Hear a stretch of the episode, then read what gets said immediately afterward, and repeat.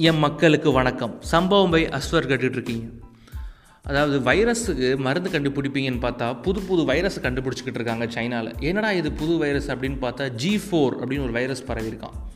என்ன அப்படின்னு பார்த்தா இந்த சிவாஜி படத்தில் ஒரு டைலாக் வரும்.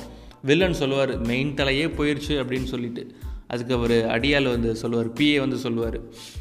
மெயின் தலை போயிடுச்சு இன்னொரு தலை வருது அப்படிம்பாரு. அதுக்கு ஏற்ற மாதிரி இப்போ சைனாவில் ஜி ஃபோர் அப்படிங்கிற வைரஸ் பரவிக்கிட்டு இருக்குது அதாவது ஸ்வின் ஃப்ளூ அந்த வைரஸ் நம்ம கேள்விப்பட்டிருப்போம் இல்லையா?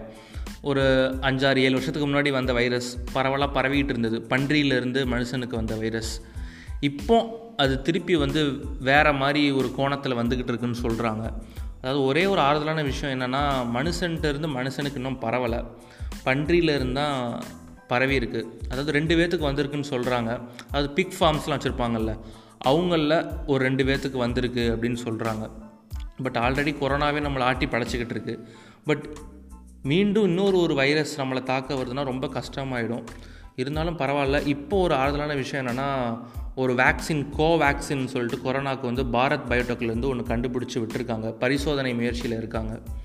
ஸோ அதை வந்து சக்ஸஸ்ஃபுல்லாக வந்து எல்லோரும் குணமடைஞ்சு பேக் டு நம்ம நார்மல் லைஃபுக்கு வரணுன்ட்டு ப்ரே பண்ணிப்போம். பாசிட்டிவாக இருப்போம். சேஃபாக இருப்போம். டாட்டா பாய் பாய்